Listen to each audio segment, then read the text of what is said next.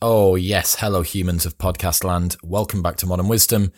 My guest today is Buster Benson, and his most recent book, Why Are We Yelling? The Art of Productive Disagreement, is kind of the beginning of a little lineage, I think, of books about how we have uh, productive conversations with each other.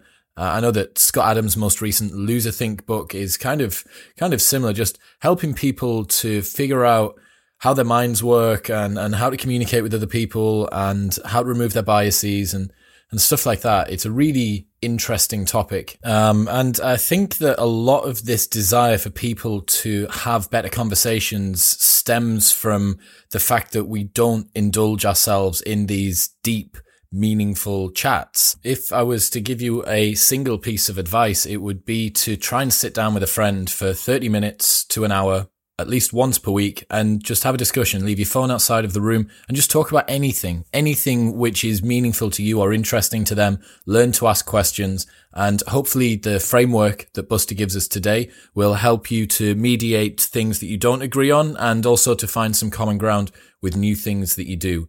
So yeah, if you enjoy it, send it to a friend who can't argue for shit. Please welcome Buster Benson.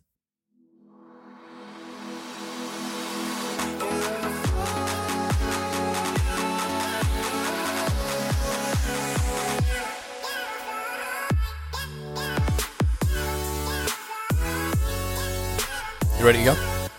Ready? Lovely. Well, what if I'm not ready? Maybe we should have an argument about it. sure, we can.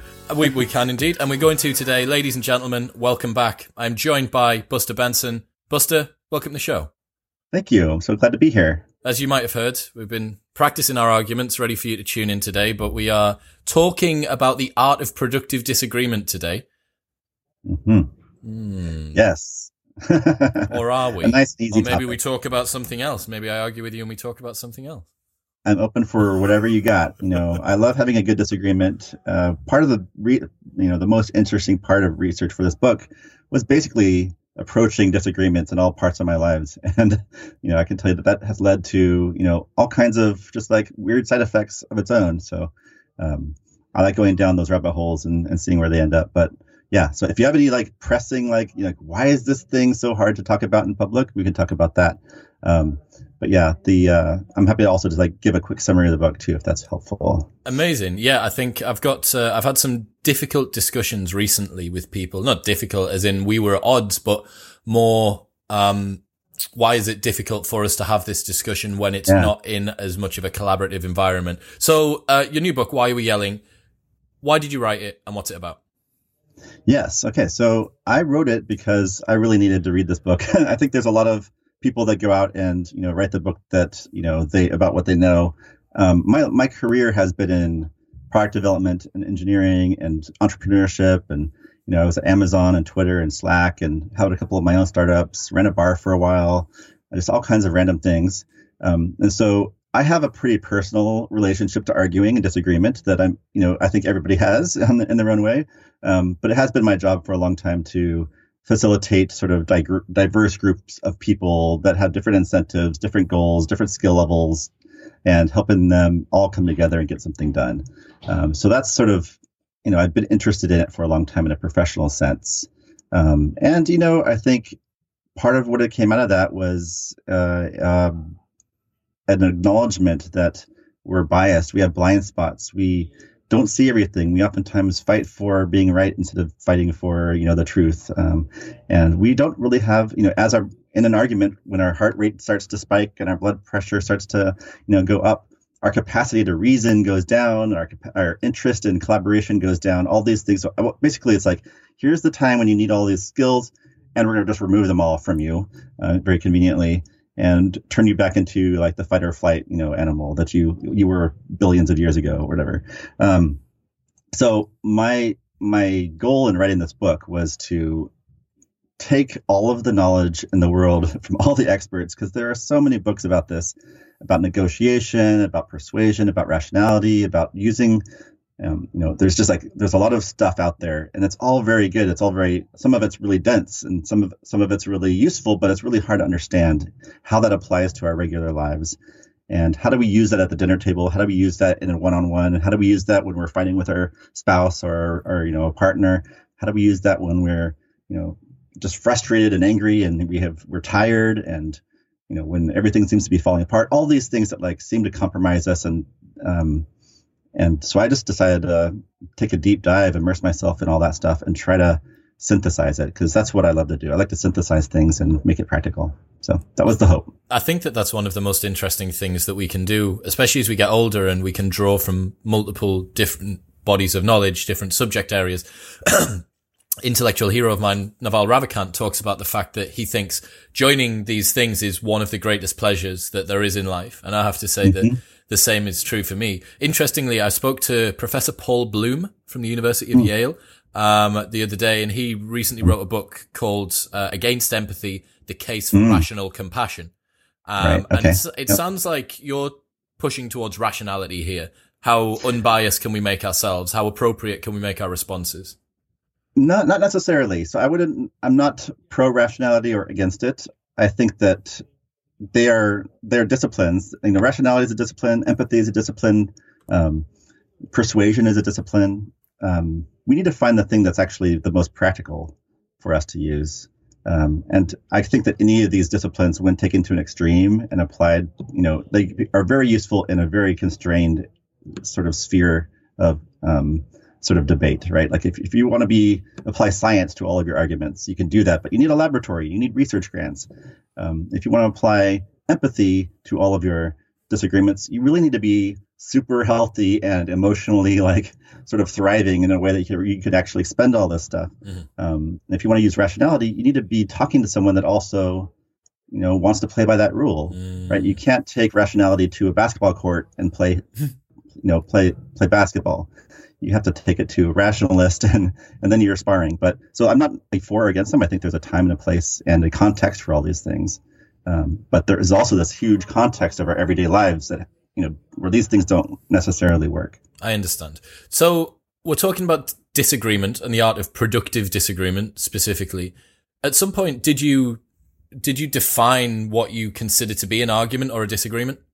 Yes, yes. So I have a you know an official definition, which is a disagreement is basically a difference between two perspectives that you find unacceptable. So it could be, I think A is better than B, you think B is better than A.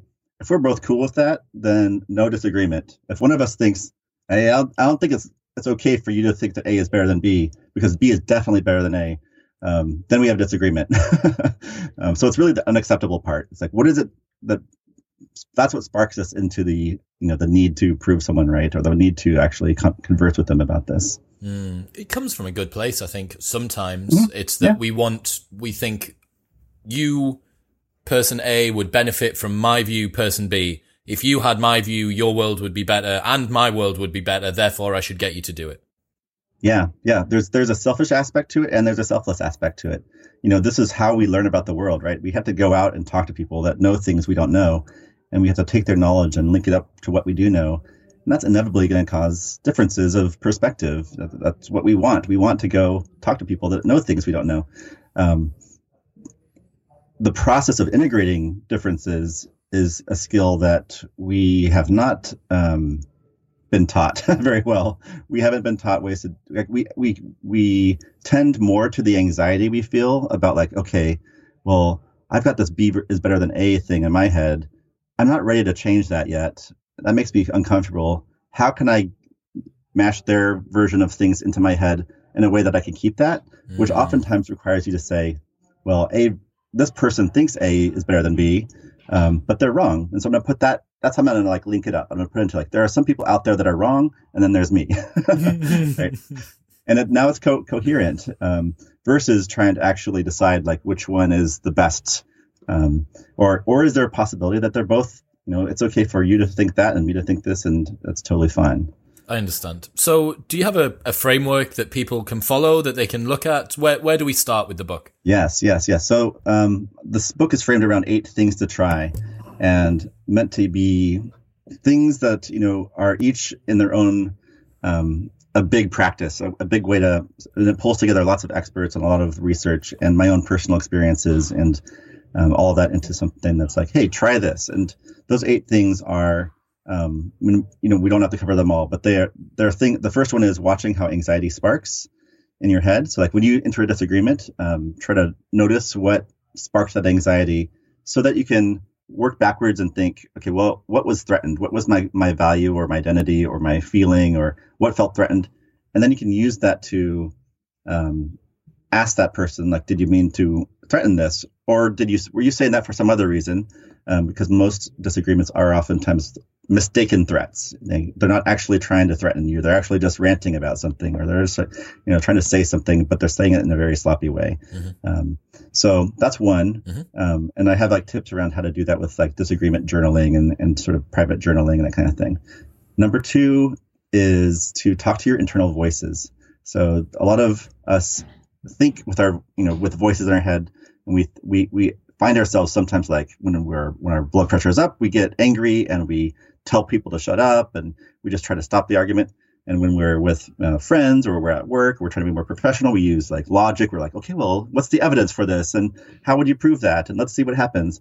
Um, and there's another one that when those two things don't work, um, is like, oh, I just I'm gonna opt out. I'm gonna avoid this conversation because there's no point in me talking to you. You're not gonna listen to my reason. I don't want to be overbearing, and or you're being overbearing to me. I'm just gonna escape. I'm gonna avoid everything. Um, and I call that the voice of avoidance, which is the one that um, tends to have creeped into our lives the most. Turns out, like there's so much in our lives where we just decide, you know, to avoid the problem um, for some reason or another. Sometimes it's because you want to keep the peace. Sometimes it's because it's you think it's useless, and that's where the frustration comes in. Was like we don't we would want to be effective here, and we're choosing not to. That sort of annoys us. Mm. Um, and so really giving names to these voices and, and starting to think about which ones talk up when and when are they most applicable is one of those chapters um, chapter three is to develop honest bias so um, really thinking about cognitive bias and how you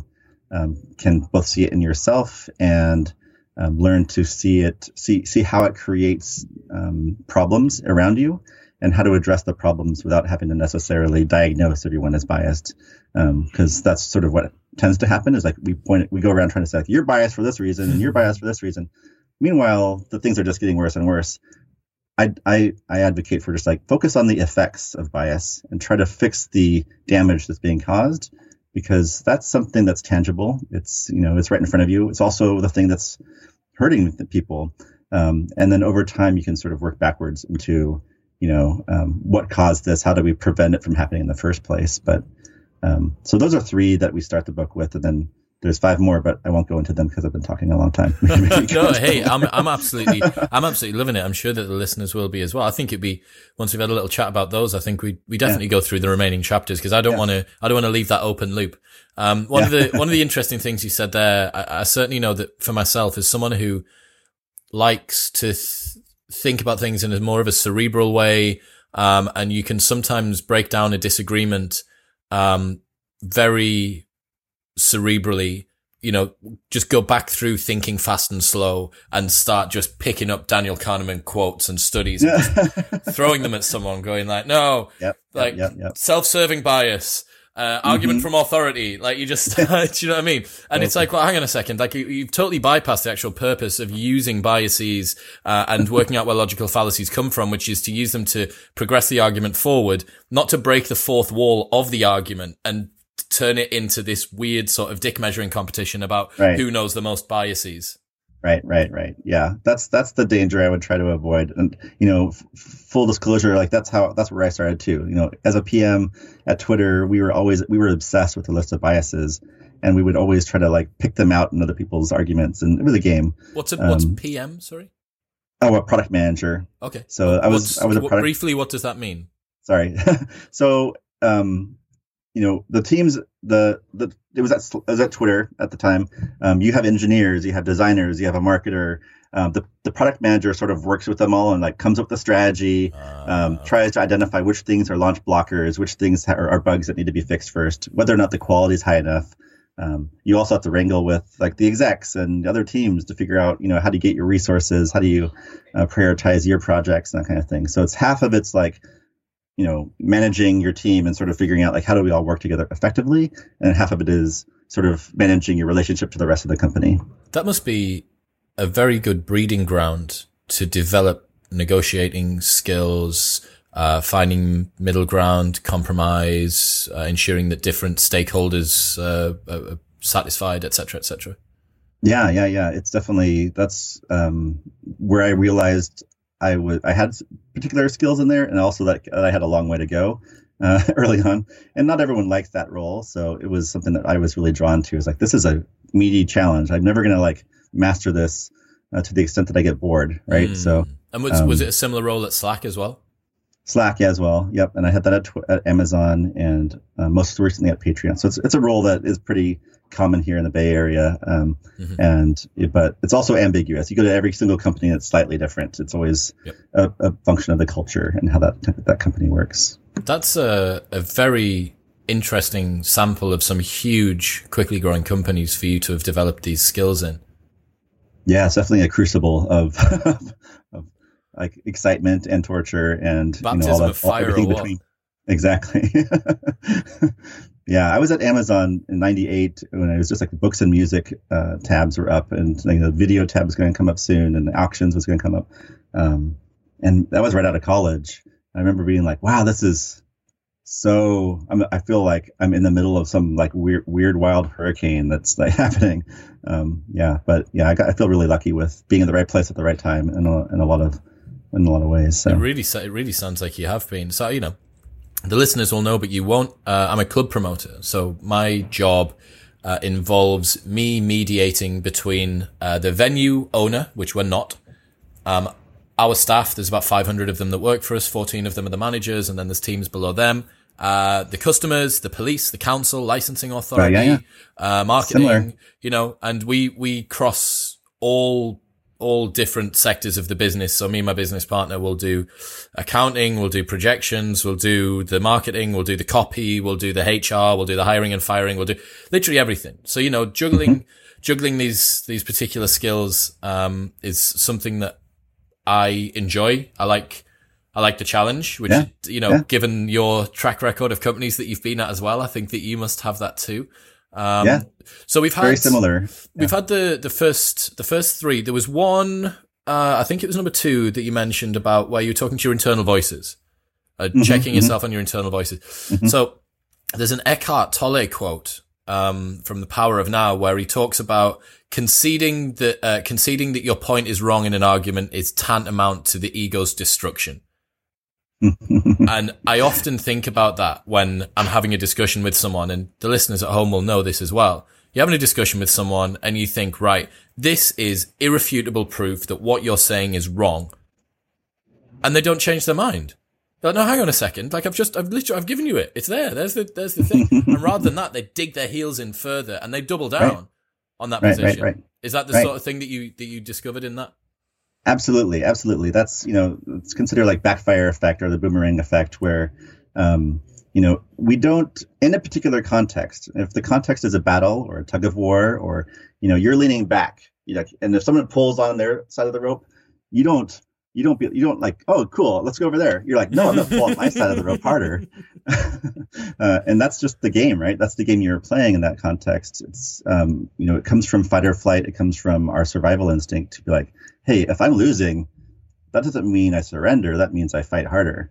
Um, and you know psychologically it doesn't make sense. Um, and if you just look at it from like oh you know why am i not hearing the information and uh, updating my mental model about reality um, and instead choosing to fight back? Because oftentimes your survival is at stake at least historically you know it feels evolutionarily like that, right? you know anyone right. who's been in a really heated argument knows that that feeling when it's right. you really get going and you almost you're no longer listening it's a game of tennis it's a verbal mm-hmm. game of tennis you wait for that person to finish speaking or sometimes you don't and you just single-minded you got the blinkers on like a horse in the race and you, you're just going for it Yep, yep, yep.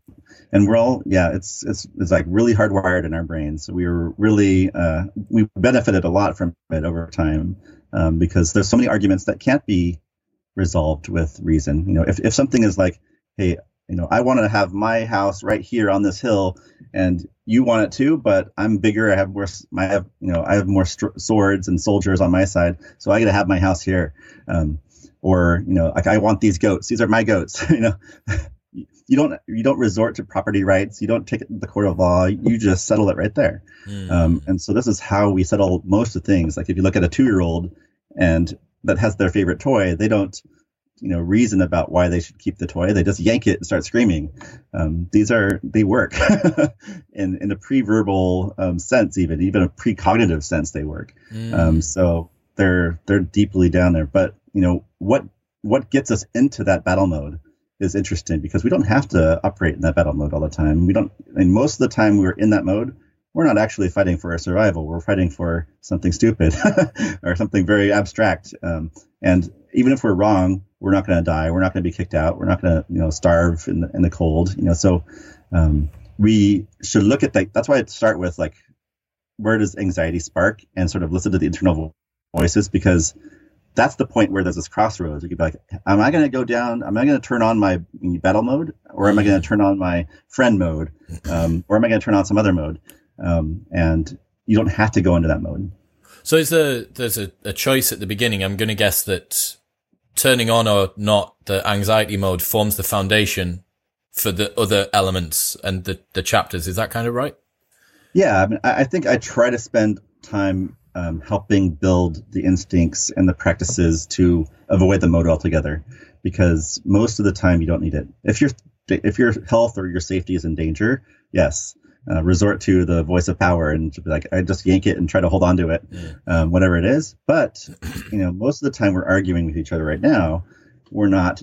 We don't need to do that. We we actually benefit from learning um, something new. We'd actually benefit from building a relationship. We'd actually benefit from enjoying the conversation and building new connections. So all these other things that we could get out of a conversation um, can be productive. Can make it productive in a way that's way more rich and way more enjoyable, way more fulfilling than who's right.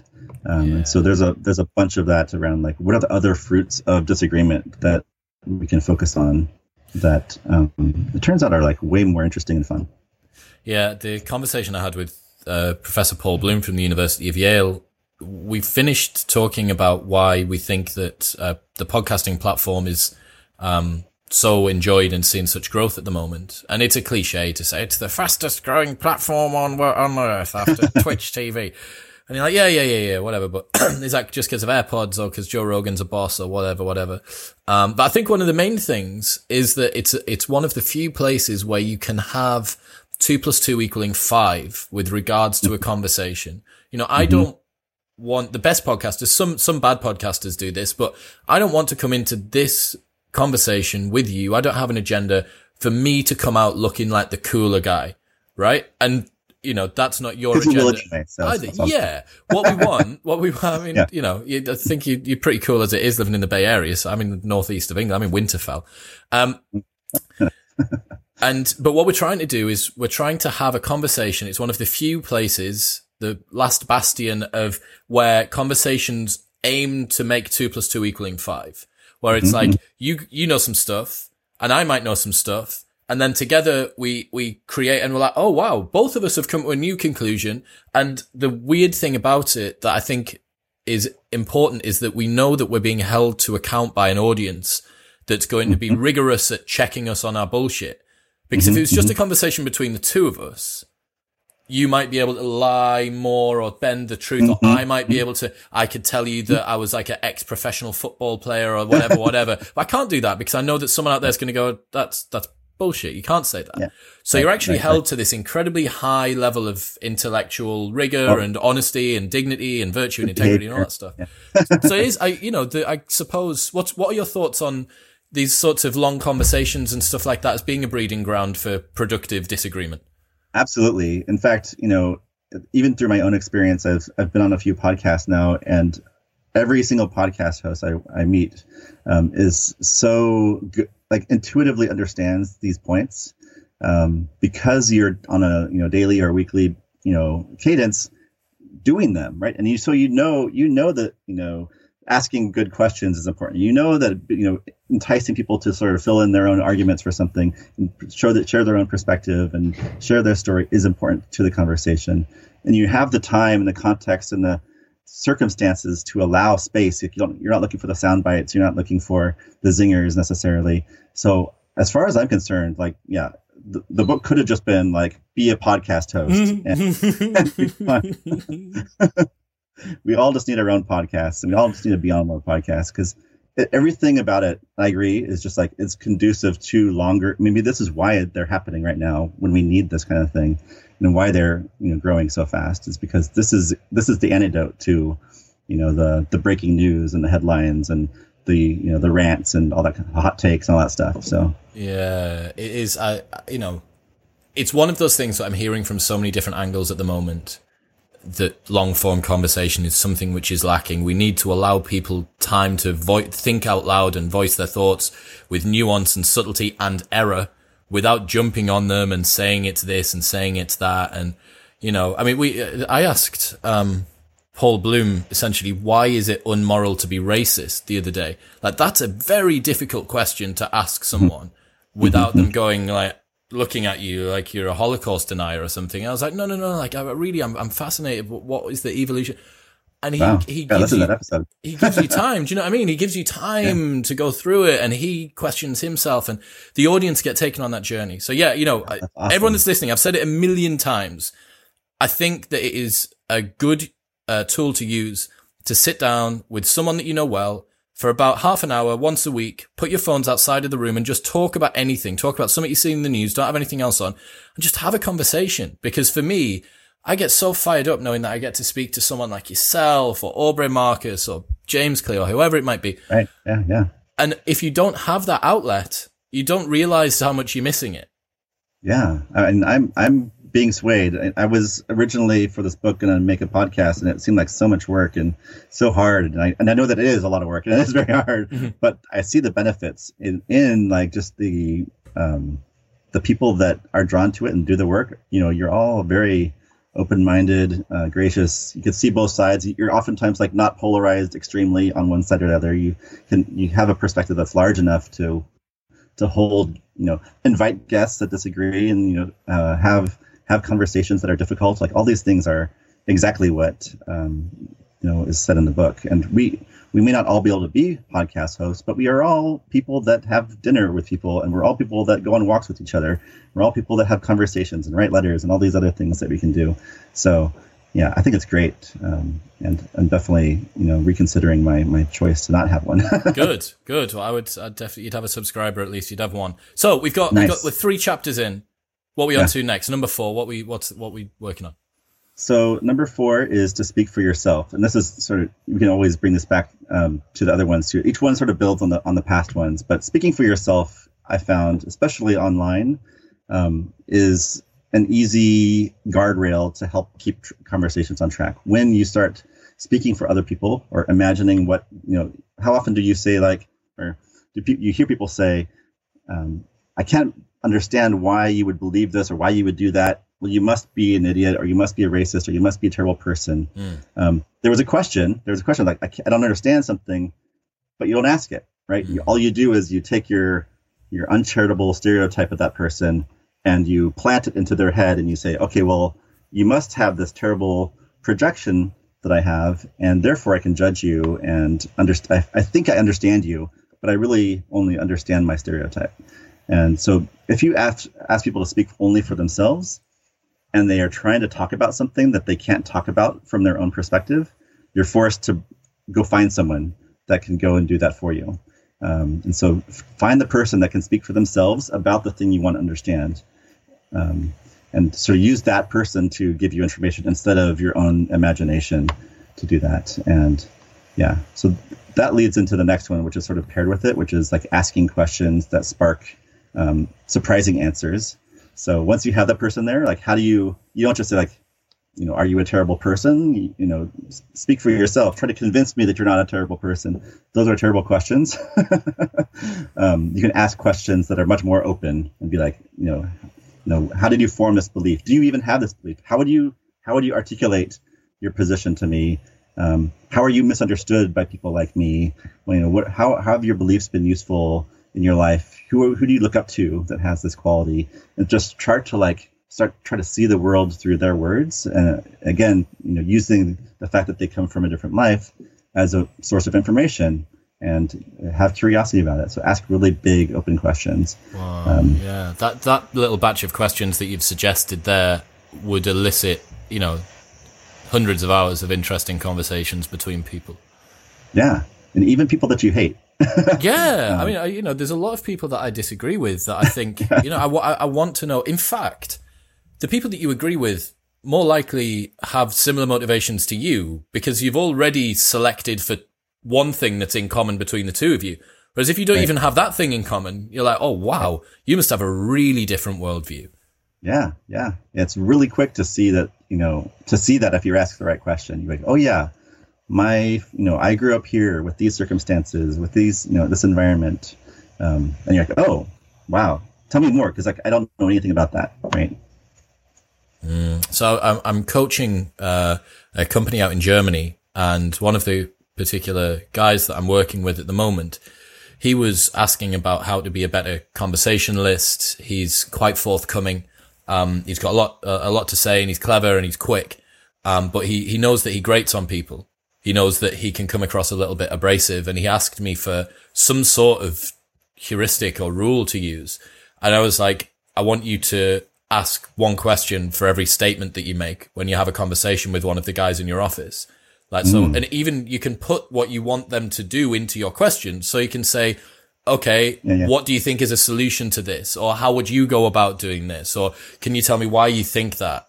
You know, and if you realize that, it, it not only does it help you to understand their point of view, and if you can ensure that you're letting go of your ego and that you haven't got your battle mode on and that you're not pulling too hard and do the things that we've discussed beforehand, mm-hmm. and you're you're prepared to be sort of moved by the tide of the conversation. You can just yeah. sway from left to right, however it goes. You again, you two plus two equals five in that conversation. Absolutely, yeah. It's it's a it's a skill, and know, again, I don't think people have been intentionally practicing this or being taught this skill, but the actual skill is not. You, you don't have to go and get your PhD in asking questions. Um, you can actually just put you know write down five questions put it in your pocket and next time you go out you know and talk to someone just like review it really quickly before you go in and be like okay i'm going to ask those questions and then ask them and then see where it goes and it's self-reinforcing because once you start doing that you realize how enjoyable it is to hear people talk about something that you weren't expecting them to talk about um, and to hear someone's own words to, to, to describe something um, and so i like this one because it is like one of the first most like obvious reinforcing loops where you get instant gratification from a good yeah, question. You really do. Yeah. I think certainly before doing this podcast, I'm, a, I'm an only child, and that meant that I had a very, very single-minded, solitary, selfish worldview, uh, which I probably still do. And my, my, friend, my friends would probably accuse me of still having that. But it's, it's a lot better since doing the podcast because I have a genuine curiosity of what other people say, and I can't, I can no longer turn that off. Um, so someone will get kicked out at the front of one of our club nights and I'll be stood on the door and this person will be shouting and screaming about why the door staff have kicked them out. And I'll be asking them like, Oh, so what would like, tell me about what you do for work. And like, fuck off, mate. I want to get back in. Like, I'm very interested in your backstory, please. Yeah. Um, but yeah, the, that'd be a the, good podcast series right there. Oh God. Standing on the front door. Honestly, if I had one of those body cams on that the police wear, it would be, it'd be savage. We had Halloween last night in Newcastle and like, there's nothing better than seeing a guy dressed up as a Ghostbuster fight a guy dressed up as a Power Ranger and the door staff try to split them up. And me being like, excuse me, gentlemen, can you tell me about where the moral virtue that's starting this uh, situation has come from, please? Chris, go back, go back You're to from different go- universes. I mean, how are they going to resolve anything? Yeah, no, that's from different universes. That's really correct. Um, but yeah, the asking questions thing, super easy heuristic. Um, moving on. Number six. What we got? Okay, so number six is building arguments together. Um, so once, so this is another thing that I like to practice, and then, you know, I think it's you have to get good at the questions first, but um, building arguments together is basically like let's just put aside my position for a while and let's really work on making your argument or your side of the position as strong as possible. And I can help you by both seeing by seeing it from the outside as well, and you can help from seeing it from the inside we can look for the answers to my questions together Um, we can look for. I can look at the evidence that you have and sort of help you explain it in language that I can hear better. Um, all these things where you're now um, rather than trying to tear apart their argument, you're trying to build it up because in an ideal world, a disagreement would be something that you can learn from, and you can only learn from the best version of the argument. You, so that means you need to find the people that can best represent the argument and help them make it stronger. And you know, and this is a collaborative exercise, and you can just do this with almost anything. There's a best argument for even the most wrong positions, mm-hmm. and mm-hmm. you know. Mm-hmm. You can make the best argument for flat Earth. You can make the best argument for, yep. you know, the world being on top of a stack of turtles. I mean, yep, but yep. Um, and by doing that, you're like suddenly you're, you're back into your creative mode. You're back into your like, okay, well, let's make this work. Um, and you're doing it with somebody that has a lot to contribute because our enemies and our opponents actually are the best at spotting our own blind spots and we're the best at spotting theirs. And if we're actually working together there's a huge amount of benefit from using that knowledge of each other um, to make each other stronger. Um, ultimately you might build up the argument you're like okay well i still don't believe the earth is flat but you know i had a lot of fun doing that you know and maybe they during that process they might be like okay well I, and i had an experience where i talked to a, a globalist and they you know they didn't try to, to hurt me or tell me i'm an idiot. Mm. um, i open the door to them asking you questions about your argument or like how you got to your side because that you know i gave you you know some of my time they might eventually want to give it back yeah so I, i'm thinking of two examples here which you might be familiar with both I think it is Charlie Munger who says that he refuses to have a position on anything unless he can state the other side's mm-hmm. better than they can. Right, right, and exactly. That, that's an amazing heuristic. And then you might have seen the uh, Pangburn philosophy discussion between Jordan Peterson and Sam Harris, and mm-hmm, they mm-hmm. started. They tried to do this. they, they, did a st- they did what's called steel manning. Is that right? Yeah, steel yep, manning. Steel manning. Can mm-hmm. you explain what steel manning an argument is? Steel manning is is is a version of this, which is like I'm going to try to articulate the you know the best case of this argument. It doesn't necessarily require the other person to be involved, which I think is a, a crucial part of it because they actually have a lot more of the information than you do.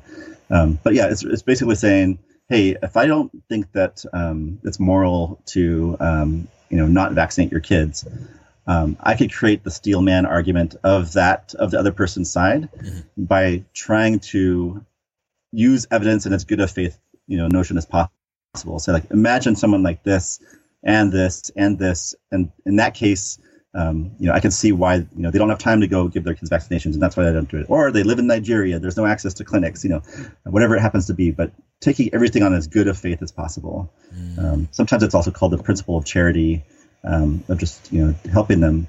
I think the crucial thing that they all sort of triangulate on is that we're usually in the mode of trying to tear people's arguments down, and that um, makes us not see the strengths. Versus when you steel man, you you sort of do the opposite. You look for the strengths and you look to make them stronger, and you look to you know try to imagine because that's when we're arguing on behalf of ourselves. That's what we're doing. We're imagining it in its best light. We're not imagining its flaws. Um, so it helps you with that empathy a bit. Yeah, yeah, I agree. And again, to come back to the the asking questions part, a lot of the guys that work for us, you can imagine there's a million micro decisions that need to get made about club nights. Who's working this week? What are the hostess outfits? Should we do confetti or should we do bubbles or should we do whatever? And everyone has a different point of view. And a lot of the time I've noticed that the guys that work, they're maybe, uh, 18, 19 up to 21, 22.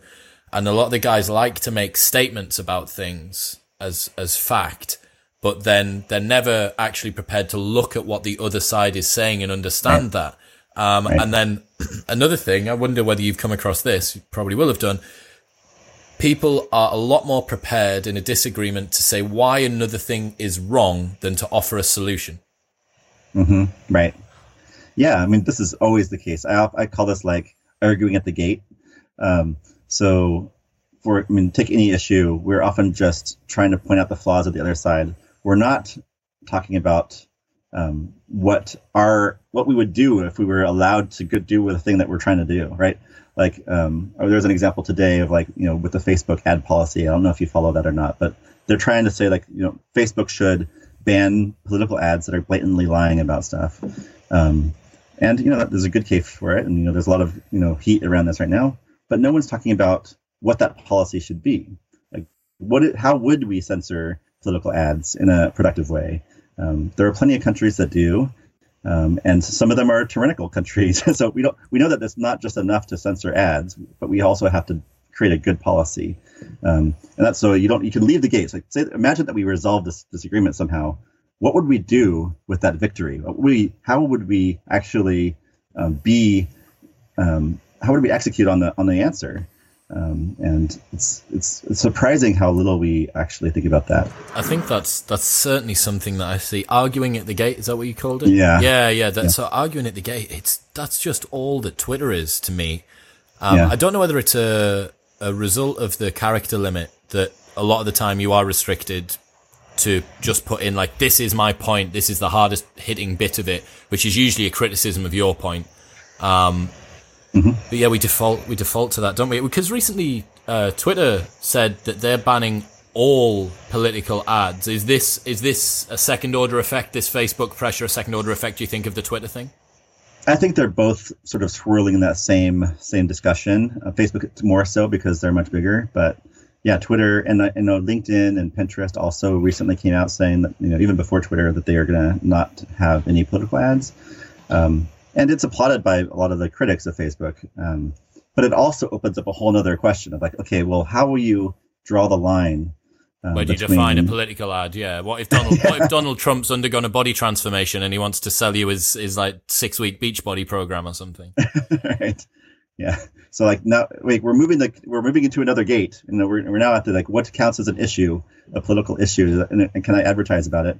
Um, and it's going to be just as heated. It's a little bit more nuanced, which I think is good, um, but it's still going to be a hard one, I think. Yeah, this the fact that people are so prepared, and you know, I am as well. I, you know, there's inflammatory stuff that I see online, and I get a visceral reaction, and I want to reply or say that you're stupid or whatever. But a lot of things it's everything is so complex. Everything's so so difficult. The real world's incredibly messy incredibly chaotic and it's increasingly we're just not having very good conversations about things. It doesn't it doesn't really seem on the whole to be getting that much better. I'm aware that i live in this wonderful podcast utopia where it's just me and some person that i've had a bit of a chat with over email chatting about something that, that fascinates us both for the vast majority of people, it's not that, especially for the guys at the top of the tree. You know, like if you're someone who's real, real, like typical normal mainstream media, you got your 30 second snippet, sat on a panel with like right. five other people yeah. who all disagree with you. Yeah, yeah, it's it's hard. I mean, we weren't ever in this situation before where we had a giant audience and um, n- no context for who we are, what we, what group we're in, all that kind of thing. So I think it's really, it's sort of you know the we're, we're in this learning phase of a new technology, a new mm-hmm. environment, and we're making all kinds of mistakes. We don't have the skills, um, but it is an opportunity to step back and, and first, you know, have a bit of sympathy for everyone that's sort of flailing and failing in this context because none of us are good at it um, and give people a chance to develop as people and to learn from mistakes and um, to learn from each other. Um, and I, I, think you know having one-on-one conversations is, is a lot easier than having one to a million person conversations. Um, and so we can build that skill up from smaller smaller circles and so smaller situations and build our confidence and you know, create new cultural norms about how to disagree. I, I, think that's just part of the process we need to go through as a culture. Is like let's learn these skills, starting from the very basics. Um, and uh, yeah. I, you know, it's we're, it's still very early in our in our evolution on terms of like how do we exist on online as humans. Very much uh, so. Have you have you seen those political debates? I don't know whether they have them in the states. I know they have them in the UK where the audience members have a button that tells them that uh, shows at the bottom of the screen. I think it's called the worm. So you can imagine there's lines for each of the candidates moving across the screen like that, and then they go up and down as they mm. say different things, and you can track. And it's like, oh, red, red said something really bad, or blue's made red silly, so red looks worse, and blah blah. Have you seen those things? I have, yeah. They do it for debates, yeah. Okay. Um, and I've seen them also done um, in like a town hall kind of situation. Okay. Uh, like there's a there's a there's a methodology around it. I don't think it's great because it turns it turns conversation into a sport, right? It turns it into who can score points, who can like get the zingers, who can you know sort of make the other person look like a fool. Um, it's definitely not about coming to a, an agreement or seeing things eye to eye. Um, it's very adversarial, so I, isn't it? Doing it that way. Yeah, yeah, yeah. I mean, I think the intentions are good. I mean, there's a bunch of you know, and you know, perhaps in a court of law or you know, when you're talking about policy and very specific problem spaces, it would work. But I think at a national level, political debates, it's not good. Um, it turns it into a, a football game. Yeah, I think uh, again another Sam Harrisism. I think he was talking about when he either does debates or just generally panel shows. So this could be either adversarial or collaborative. And he was saying that a lot of the time, the person who comes out feeling like they were the best wasn't the person who was the most lucid or the person who articulated their argument the best or whatever it was. It's if you get one huge raucous laugh from the crowd. Like if you got the biggest laugh, you won. Right which is bizarre because you know Sam Sam could be talking about some real contentious, serious topics like the the reality of Islam in the West, or uh, the the um, laws surrounding abortion, or the the concept of consciousness, or whatever it is, and then someone makes a funny joke, and it's like, oh, he won. You're like, I know. I mean, because you're there to be entertained. Mm-hmm, so mm-hmm. Um, that's, that's that's what you're there for. Then the laughs will definitely give you the points. Yeah. I mean, I call them zingers. Where yeah. there's a whole science, I think, to zingers where you know you're not actually talking to that person. You're just trying to make them look foolish. You're mostly talking to your own side about like you know how can i be the best sort of soldier or the best you know um, flag bearer of my side and like say things in such a way that just you know create um, bewilderment or confusion in the other side um, or taunt them or you know all these things where it's very social but tied back to war behavior again where mm you know the, the goal is definitely not to get along. Yeah so um, there's uh, andrew doyle uh, and konstantin kisin who are two uh, comedians political comedians in the uk uh, and i've spoken to them both recently saw them at the edinburgh fringe and both of them said the same thing about i think they call it um, applaud comedy which is where the comedian doesn't necessarily say something funny. They just say the thing that the audience agrees with the most. And then they right, get these right, big, right, like, yes, yes, yes. and you're like, well, it yeah. wasn't even funny. It wasn't, it wasn't funny. You just said something that you think, like, you can't say that anymore. Like, that's a classic one, you know? Like, and it just, oh, well, anyone who thinks that free speech is being attacked is like, yeah, yeah, of course. Yeah. Or it's like, who here is from New York? You know, it yep. could be anything that's loyalty based about like, you know, what is it? What is? How can my tribe be, be heard right now? Um, and that will get the applause, right? So, Paul Paul Bloom the other day when I was talking to him, you may have heard of this particular experiment. So he said that you put people into a room and uh, you get them all to flip a coin. So like 100 people in a room, you get them to flip a coin, roughly 50 of heads, 50 of tails, or whatever it might be. Um, and then you put them on opposite sides of the room and you go to the tails people and you're like, well, so what do you, what do you think of heads? And they're like, wow, they're a bit sort of stupid, aren't they? Like, they're just not as clever as us and blah, blah, blah. And you're like, you have been selected by the most arbitrary random chance. It, literally the most arbitrary random chance that you can get. And we're still drawn towards being tribal. Yeah. Yeah. There's something emotionally rewarding about being part of a tribe. Like we want to belong and the way that we we we build status within a tribe is by you know um, being a good member of it, which means like sort of protecting the tribe, um, you know, uh, projecting confidence, um, all these sort of safety re- increasing traits that um, signal that our tribe is going to be okay, um, even if we were on two sides of a cliff in the winter and like you know who knows why the bridge broke, but we, you know we were on two different sides.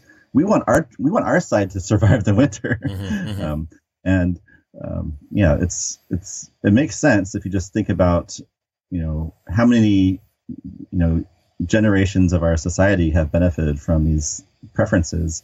Um, it's you know, if we ended up preferring like it like oh that other side probably doesn't have blankets. Let's go give them our blankets. Um, you know your your tribe's not going to survive to reproduce yeah I suppose as well this probably highlights where the difficulty with subtlety and nuance comes in as well because if you're part of X tribe, they want you to f- swallow the ideology wholesale and any uh, give that you might not be singing from the same hymn sheet is actually, oh well, maybe uh, maybe Buster maybe maybe doesn't belong. Maybe he's and, not on our side. yeah, yeah, maybe he's on the other side, and that's why. again, Paul was talking about, for instance, someone who's um, very, very left leaning, but has uh, contrary views to do with abortion law, or someone who's very, very free speech, but thinks that the internet needs to be policed more heavily, or whatever it might be. Um, right. and you know that again, it's hard for everyone to try and work out what their views are, and we need productive disagreement for you to help me understand what I think, and for me to help you understand what you think. So, right, we've Absolutely. got two two chapters left. We've got seven and eight. Yes. What are we doing? Yes, I want to say one more thing about that though, because like Lovely. there is there is so much to say about this tribal stuff. It's really the underpinning of, of all of our thoughts around disagreement, which is like um, if you even just look back at birds, you know, birds can will kick members out of their flock if they're caught stealing. Um, you know, if, if there are times when there's scarcity and one bird is eating all the food and never going out hunting, um, that bird will be, you know, exiled or ostracized from their tribe. And so this sense of like, you know, in order to stay in the group, you have to s- contribute. And the worst punishment of any group is to be removed from the group. Like that's how we enforce all of our laws. Is like if you don't follow the rules, we kick you out. Um, and that works as long as you know in the past, you know, you kick someone out and they probably end up dying, right? Because there's no other group that's going to take them in. Now we kick people out, and they're like, "Oh, hey, you know, troublemaker, come over to our trouble tribe um, we're going to help you become stronger and we have all these other weapons we can you know and we're building this new you know argument that's going to and we're going to go attack them next next year or you know in, in 10 years. Um, and so the things that worked in our tribes the past of like you know follow the rules or else um, now in a world where everyone can find a community no matter how um, sort of fringe you are um, and those fringe groups can become stronger and, and more angry at you. Like the, the the feedback loop is now where you kick out, it's going to come back, you know, ten times stronger um, in the future. Yeah. So it's just interesting dynamic that requires different instincts for us to to manage. Um, so anyway, the last two are sort of relevant. So one of them, the second to last one, is to cultivate neutral spaces. So spaces, you know, sort of speaking of tribes, where you don't have to always signal loyalty to the group. You don't always have to repeat the ideas of the, your authority figure. You don't always have to um, even like you know be productive in that group. But like, so imagine a dinner table or you know something where like anyone can bring an idea to the table. Um, it could be a bad idea, it could be a good idea. Those kinds of that, that makes it neutral on terms of ideas. Where no one has to endorse the idea. Um, just by to, in order to talk about it, you can talk about it, you know, and be critical of it, but it's welcome to the table. Um, the second level of that is like who's allowed in the room. You know, can can anyone arrive into the room and, and present their ideas? Can we allow you know terrorists and Trump supporters to the room to tell us like what's wrong, what's going on with them. Um, the the danger that we fear is that like if we invite them to the room, they're going to come in and uh, attack us, and you know we'll give them val- validation and all the stuff that you know that they came to do in bad faith. But um, a truly neutral space would allow ideas to flow in and out, good and bad ones, and allow people to flow in and out, good and bad ones, um, over time. And some places can can cultivate this, and others it becomes obvious that that's not going to ever happen.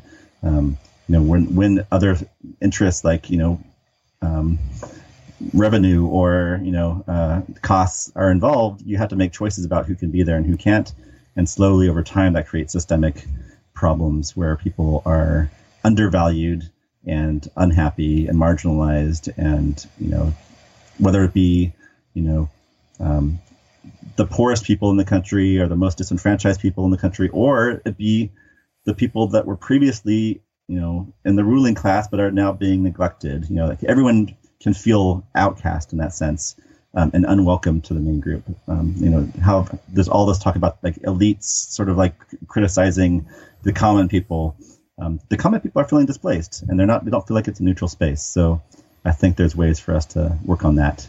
Um, and then the last one is sort of a meta point. It's sort of trying to wrap up the whole thing, which is to rather than reject reality, um, reject that the world is like this, just like accept that you know we have our problems. No one's no one's perfect. We all have a you know a, a thread of between good and evil that goes between us. Um, none of us can be perfectly one or the other, and we have to get into the fray regardless with people that are imperfect because we too are imperfect. We don't need to use purity tests to like test loyalty um, but rather get it get sort of working on the problems and start you know getting um, making progress on that stuff instead of trying to just make sure that the whole world is perfect before you agree to go touch it. You don't have to wait for politics to be completely revamped to become a politician. You don't have to wait for you know the tech industry to be completely revamped. You don't have to wait for any industry to be fixed before you go in and try to help make it better. Yeah, so the the first point that you've talked about there, I suppose, with cancel culture and um, hmm. blockades around particular rallies or speeches, where they, uh, one of my ex podcast guests and a friend, Alex, who's at the University of Oxford, uh, Steve Bannon was going to go and talk, and some students had just blocked the street. They were like, "No, no, you can't go. You can't go listen to him. We're not going to let anyone through to listen to him." Right. And you're like, well, I mean, if his ideas are that bad, you should be able to say at the Q and A at the end, just zinger the hell out of him, make him look a fool. But it's easier. it's easier to just try and shut down the argument entirely. But bizarrely, it always, it almost always seems to work against people. You know, Ben Shapiro needs like 14 security guards with him whenever he goes to go speak on campus and all this sort right. of stuff. Uh, yes, and then, yeah, yeah the, with the, with your final point there, the, the fact that you need to accept the world as it is. I'm finding that mechanism appear in so many different areas of life at the moment. Um, hmm. And as a good piece of advice for anyone who's listening, if you are continuing to come up against the same problem, you know that the world shouldn't be that way, but it continues to manifest. It's like, sorry, but the world isn't changing as fast as you want it to. and you yeah. just, you just need to account for that. So we say it all the time with the, with the managers or with some of the staff that work for us or whatever it might be. We wish that they would be sufficiently autonomous with X task that we don't need to remind them. But after three weeks of them not doing it when we don't tell them, despite the fact that we scheduled for them to do it, you're like, ah, that this is just a thing where the world is the way it is, and I'm going to have to send them a message on the morning that reminds them to do the X task or the Y task or whatever it might be. Um, yeah. And that, that, that appears to be rolling forward for everything because we want the world to just happen, right? We want it to be this autonomous right. beast where we do the work once and it just scales beautifully as this like evergreen uh, utopia. right, right. We have all these like, expectations. We don't want it to, you know, we have an expectation, and when it doesn't line up, that um, makes us a little bit anxious. Um, and so we can either decide, like, okay, well, there's something broken over there. I'm going to stay away from it. You should fix yourself or we can help develop that and help them improve um, and get involved ourselves. But um, yeah, it is a hard instinct to overcome. Um, it's very tempting to um, want to just hide the problems over there and say, like, "Hey, you you got a problem, go fix it," mm. versus being the part of the of the solution. I suppose that manifests as one of the as the third option that you spoke about earlier on, which is just to exit the conversation thing as well, right? It's like, oh well, look, like this is this is just pointless. I'm not even going to bother, not even going to bother engaging. You know, well, right. I mean, if there's one surefire way of in, of making uh, certain that the world's not going to change, it's doing that. Um, exactly. Yeah. So to wrap up, if you were to give the people that are listening your one favorite single uh, heuristic or rule or piece of advice when it comes yeah. to having uh, productive disagreement, what would it be? Well, I mean, I think that the the overall um, desire that I would sort of want to plant in people's heads is that we can get better at this. Like we can become, you know, one percent, five percent, ten percent better at disagreeing productively, um, and the only way we can do that is by practicing. So find the arguments out there that you know the disagreements that you're avoiding currently, um, and one that's within like the, the, the the skill level, not too hard, not too easy. Um, you know, especially at first, if you don't know where you are on that scale, um, practice it and intentionally try to get better. This is a this is like going to the gym, right? This is how we get along with each other is a skill we need to develop in ourselves because once we develop it in ourselves, we can feel it in ourselves. We can sort of remember what it's like. We can expect others to also have that, and I think that's one of the only ways we can enact change in the world is to expect our leaders to be better, expect our, you know, the people above us to to be better, but we can only expect that of them once we know what it is ourselves. Um, and so, you know, I think we can start there to begin. And you know, once once you get hooked on it, I think you know you'll you'll find every conversation to be like a little adventure that you know it's it's gonna you don't know where it's gonna go it's gonna be it's gonna be unpredictable because you're no longer just guardrailing it or trying to shut it down um, and it leads to really interesting things. It's highly rewarding. So um, i just you know i hope people turn this into a practice. It's it's uh that's my goal. I like it. I think we've we've used a, a really lovely framework today. It's certainly something that i think will challenge a lot of people. They've got a lot of biases to overcome, visceral responses to things, emotion, the ego, all the, the, the things that manifest themselves, burble and pop inside of our brains. Yeah. Um, but yeah, I, you know, like I say, go, go and have a conversation, have a long conversation with people, have a think about what we've spoken about Go today. podcast. Do, Start your own podcast. podcast. Honestly, I'm telling you. Well, the, yeah. stu- the, the stupid thing now is that you can do an IG live, a dual IG live with someone else. So I'm actually going to start doing this for the podcast. I'm going to do, um, just a weekly 15 minute chat with someone else. It's not, not as structured, not published on any of the platforms, but it'll just exist. But you can, anyone can do that. Everyone got some form of social media. And you're like, okay, well, so what was it that, that Chris and Buster said? Oh, I need the, I need the external accountability of someone else that's going, that's going to be listening to hold me to like high level of rigor and blah, blah. There you go. Right. That you know, just press press a button, press go live button, and get one of your friends to join you. And, you know that that might yeah. that might uh, nourish the the particular uh, thing. Um, so yeah. why are we yelling? The art of productive disagreement will be linked in the show notes below. And it's at Buster on Twitter. I mean, that's the advantage of being one of the first guys in Twitter, isn't it? When you get to get yes, at Buster. Yep, yep, yep. I, I, had at Instagram too, but then I accidentally canceled the account. Oh, well, no way. But... you had at Instagram. Yeah, yeah, but oh, you know, oh, that's a little sloppy. so, you could have held you could have held them to such a ransom for that, or just used it to shamelessly promote your own book. Exactly. Yeah. I love it. Um, if there are uh, any other places, are you mostly on Twitter? Is that where it's best to find you? Mostly on Twitter. I yeah, I have a blog at busterbenson.com. I'm on Medium at Buster as well. Um, so, but Twitter is really the, the best place to start. Um, and I'm open you know any at mentions will will get replies. So I just like to talk to people. Fantastic. Well, as I've said, everything that we've spoken about will be in the show notes below. Of course, why we're yelling the art of productive disagreement is linked. And as always, if you follow that link, you'll be supporting this podcast at no extra expense to yourself. If you enjoyed this episode, go follow Buster online, hassle him. He's got a great handle on, uh, on Twitter. Like, share, subscribe. You know, all of that good stuff. But for now, thanks very much, Buster. It's been awesome, man. It's been great. Thank you so much.